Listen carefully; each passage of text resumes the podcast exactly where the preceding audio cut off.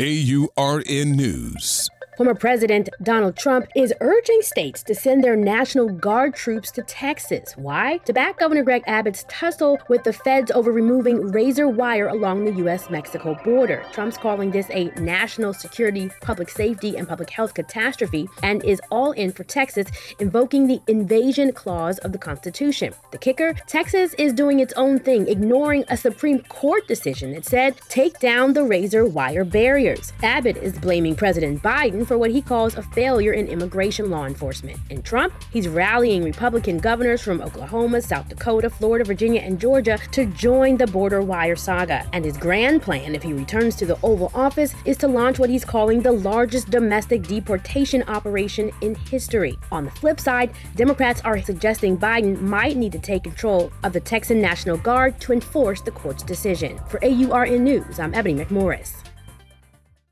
Save big money on everything for your next project at Menards. Spring is here, making it the perfect time for outdoor projects. Suncast storage sheds are an excellent solution for protecting outdoor lawn and gardening tools. They're easy to assemble, and the all weather construction provides water resistance and UV protection. Save big on Suncast storage sheds. View our selection of Suncast products today in store and on Menards.com.